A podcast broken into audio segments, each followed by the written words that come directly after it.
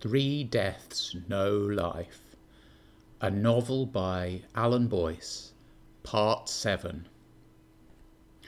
Yes, that's right, Part 7.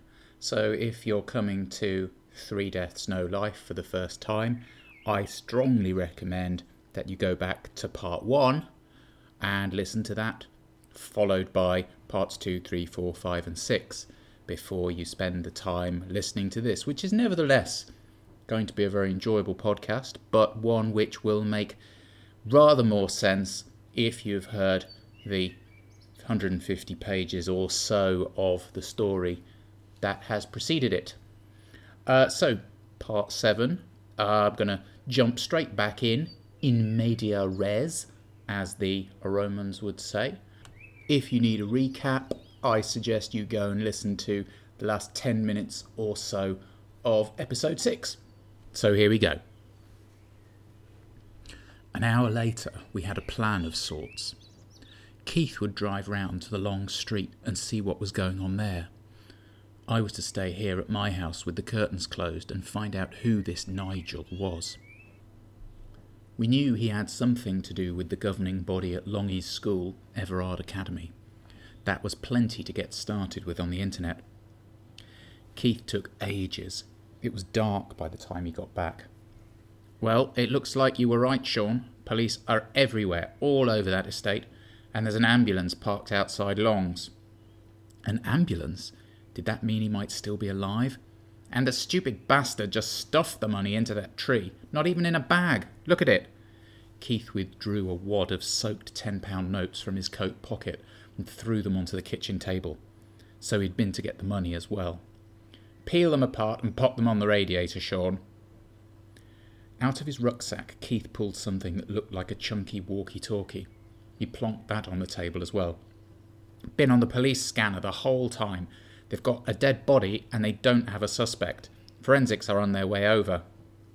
Keith turned a knob on the top of the scanner and muffled voices began to emerge from the static crackle. We huddled around it, listening intently like Londoners during the Blitz. So who is he? I told Keith what I'd found out. Nigel Darwin. He's the deputy chair of governors at Everard.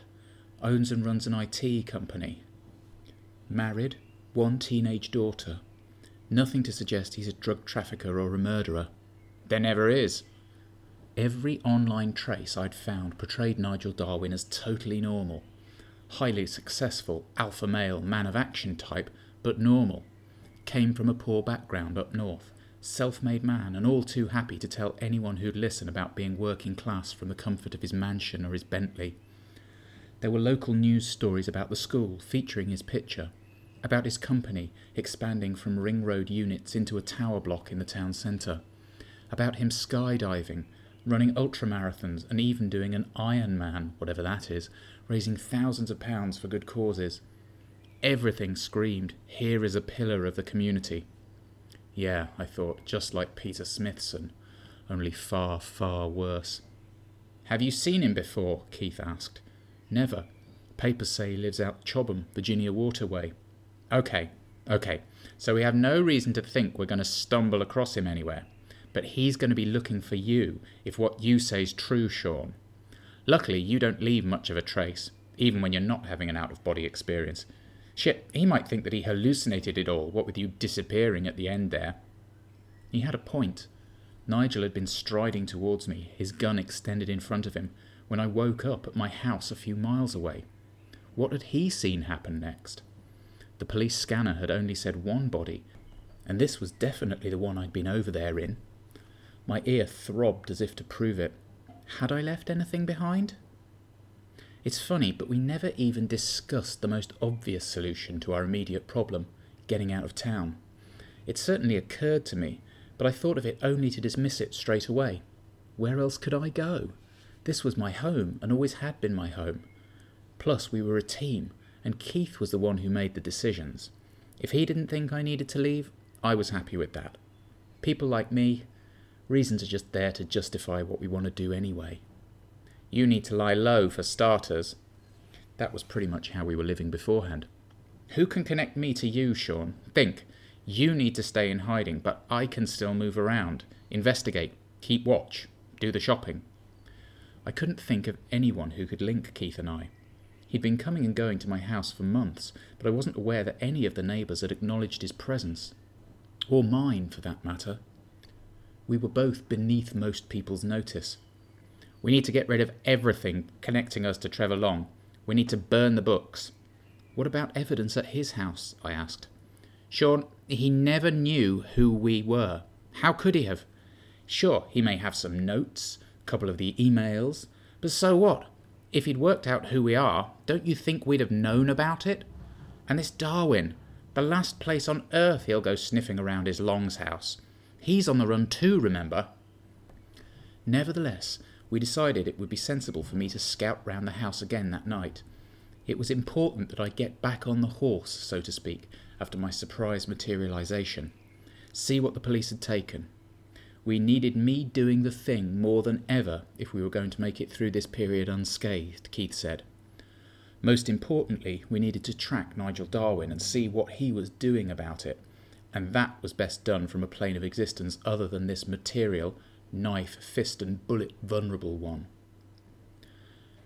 The long house was sealed off with tape. Bulky police vans were parked on the driveway and pavement. Buttery sodium light drained all colours to different shades of grey. I approached the front door and reached out with my hand to the glass where earlier that day I'd caught my first glimpse of Nigel Darwin. It went straight through. I followed my hand into the house. The hallway had been tidied up. The coats, shoes, and letters and wine bottles were all gone. The kitchen, too, had been cleared and cleaned. The note from Claire was gone from the fridge door. The laptop was missing from the now righted bilster, but its charger was still plugged into the wall, the cable draped across the tiled floor. Sheets hung over both doors to the living room. I went in, and the scene was much as it had been when I'd left Nigel there for the first time to follow Longy into the kitchen.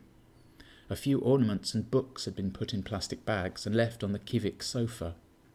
Cases of what I assumed to be forensic equipment sat dormant in the room's corner, waiting for morning, when the search for traces of what had happened would begin again. Had the police cleaned the house? Or was it Nigel? And who had the laptop now? I went to the back door and waved my hand through it, then brought it up to my ear. If that had been bleeding when I woke up, had I. But there was no sign of blood on the door, no sign of blood anywhere. It would take me hours to get over to Virginia Water, and besides, I wasn't even sure exactly where Darwin lived. I would have to look in on the man I now assumed was hunting me another day. His business's offices were in Woking, though. Evolution IT Solutions, based in Prospect House. I left the crime scene and drifted towards the town centre's periphery, where the tower blocks stood. Oh, God. How the hell had this happened? All me and Keith wanted to do was make a little easy money, preying on other people's misdemeanours. Nothing really bad, was it? We hadn't even had a chance to spend any of it. Now we were wrapped up with a murderer who'd not only seen my face, but who also knew that there was something unusual going on. And we knew he was a man with resources. The houses on the estate bumped shoulders with one another, resolute in their inward gaze, each imagining itself a proud, isolated estancia, despite the cars overlapping the ends of one another's driveways, the hedges encroaching on one another's airspace. It reminded me of the London Underground in rush hour, bodies squeezed in together, minds focused on denying it. The residential overcrowding abruptly gave way to suburban industrial prairie, bridges and embankments, bollards and traffic islands, resplendent in a rainbow of yellow grey concrete tones. Patches of dead grass and bramble left to spawn between functional municipal ziggurats, all lit up by the sky glow, the reflection of southern England's nighttime activity bouncing back from the permanent layer of colourless, flaccid cloud. Taxis hurtled through me as I walked down the middle of the A324. What did I expect to find at Evolution? Over the central reservation, across the carriageway, and through the crash barrier, a screen of Leylandi trees hid the A road from the town and muffled its roar. I passed between them. I'd seen Prospect House before. It was a nondescript office building on the edge of Woking Centre, seven or eight stories tall. Red brickwork, a forest of masts and aerials on the roof, a masterpiece of 90s banality, just old enough to not look new anymore, the sort of building that left no impression on a passerby. Even the names signalled its interchangeability with any of its equally forgettable neighbours. The lights were on in the reception area, but off on the upper levels. I floated upwards and in through a first story window. I was in a large open plan room with lines of desks separated by partitions. LEDs flashed under tables, and the silence was broken only by the never ending hum of computers doing whatever it is that computers do at night. To my left, a glass wall enclosed a bank of racks housing more flashing lights and bundles of multicoloured cables. Here, and in empty commercial premises across the world, the economy's mind was getting its shit in order before the humans came back in the morning and started interfering again. There's an eerie, frozen quality to office buildings at night.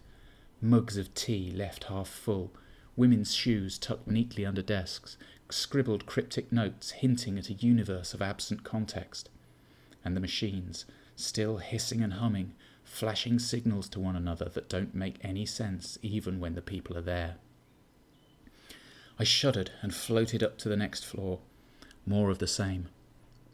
On the third story were meeting rooms and offices. The next two floors were empty and silent. The only light was the dull glow of the street lamps reflected in the windows of the buildings next door, amplified every so often by the searchlight sweep of passing cars with their full beams on. I sank back down to the third floor to take a closer look at the offices. The largest, on a corner facing the panorama of Woking's rooftops, soon revealed itself to belong to Nigel Darwin. On the walls were framed certificates of completion for various feats of sporting endurance, and photos of the grinning killer, mud spattered, one arm around a mate, the other holding aloft a tiny medal. On another wall were photos of Darwin suited, Darwin polo shirted and chinoed, shaking hands with mayors, hospital administrators, and the occasional ITV celebrity. This was him all right. On the desk was another photo, this time of two smiling women one around my age, the other about 18. Both were stunning, transfixing.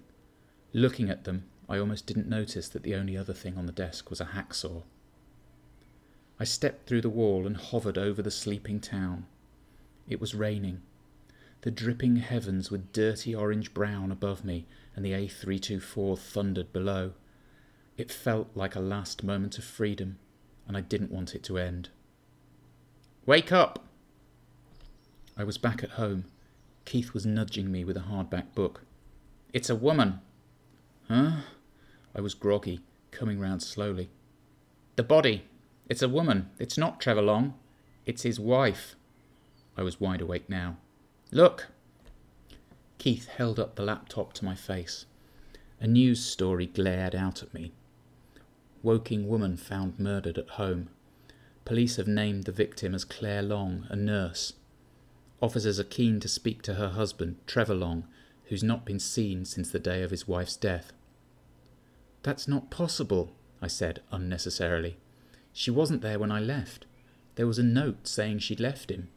You were round there, what, an hour and a half later, and the police were already there. But where is Long? He was dead, I swear, Keith. Half his brains came out. So where is he now? And where did his wife come from? She wasn't there, I replied. She wasn't there. OK, OK. Darwin must have put her there, Keith said. He must have had her already, killed her, taken his body, and left her there instead to throw the coppers off the scent, or something like that, is the only thing that makes sense. What we have to ask is is this a good thing for us or a bad thing? I didn't understand. Sean, you have to try to keep up. It's quite important now. We had nothing to do with Claire Long's death, right? And nobody knows Trevor's dead. So for now, nobody is going to be looking for anyone who might have been blackmailing him. So that's a positive. Secondly, your disappearing act didn't knock Nigel Darwin off his stride. even though there was a witness to the murder, a witness who appeared from out of nowhere and then vanished, he didn't panic. Whether he'd already killed Claire or he did it between then and the police turning up, Darwin managed to clean the scene up, swap the bodies over or whatever, and get away. So we know we're dealing with one clever, calm bastard. But, and this is the bit that matters, Sean, you weren't his top priority. Either that, or he's used to seeing people disappear. Maybe he's a schizo. Maybe he knows he hallucinates. Maybe he doesn't believe I was really there. Schizophrenics don't get features written about them in Surrey Life, Sean. My bloody dear, when I ran into the back door. Keith, I. What? Keith had sat down on the floor and was intent on the laptop, Googling for whatever he could find about the killing. Nothing.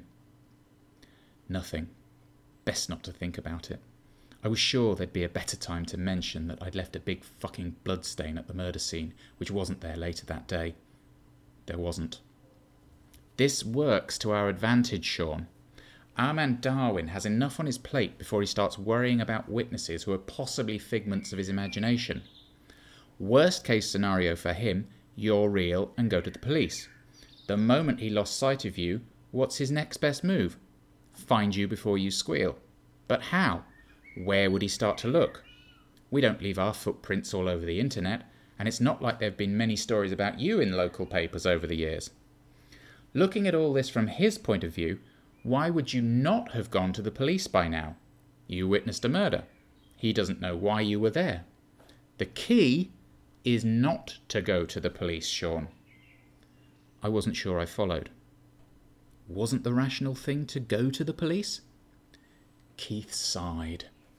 Sean, if you want all this. Keith waved his arms around, indicating the contents of the room. All this to end, then yes, the rational thing is to go to the police. Go to the police and explain how you witnessed the murder and why you happened to be there. What happens if they don't believe you? What happens if they do believe you? Either way, we're out of business. Don't forget, we're criminals too. No, the thing to do is lay low and let this blow over. Every day that passes, you'll seem more like a dream to him. Something he saw, but not someone who saw him. Seriously, Sean, we keep our heads down and everything will go back to normal. It was wishful thinking. Even I could see that but I really wanted Keith to be right. I wanted pretending it had never happened to be the right thing to do. The path of least resistance was irresistible, even when it was clearly a slip road on the hell-bound carriageway of Destiny's motorway. No stopping, no reversing, nowhere to turn round. Plus, we have no idea what went on between those two before now. If the police are going to figure it out, they'll figure it out without you. Why get mixed up in it? We just have to make sure he never finds us, and in a few weeks we can get back to business. We've lost one client, yeah, but he's led us to one bloody big new prospect. A man like that, with so much to hide? Keith was starting to see this as a future opportunity rather than a present crisis. The key is to keep Darwin under constant surveillance. There's always a fucking key, isn't there? In Keith World, there was always one magical thing you have to do to make everything all right, to turn the tables of misfortune around in one sudden move. Life's a lot more like a Rubik's Cube than a lock, though. Every time you think you're getting one part sorted, it turns out you're buggering up the other five sides you're not looking at. That's the key. Watch him and find out what moves he's making. Firstly, to see if he's looking for you, Sean. Secondly, to find out why he killed the Longs, because we probably ought to assume he did both of them. Thirdly, to feel him out as a prospect, probe his weak spots, wife and kids, reputation, all that. We have to assume, Sean, that the reason you um, uh, manifested yourself yesterday is the trauma of what you witnessed, right? You've not done it before or since. So there's no reason for you to change your travelling behaviour. Just don't watch anyone else getting murdered. We both laughed weakly. Busy day tomorrow. And that is where we're going to leave it for this week. Thanks for listening. This is Three Deaths, No Life by me, Alan Boyce. Thanks a lot and goodbye.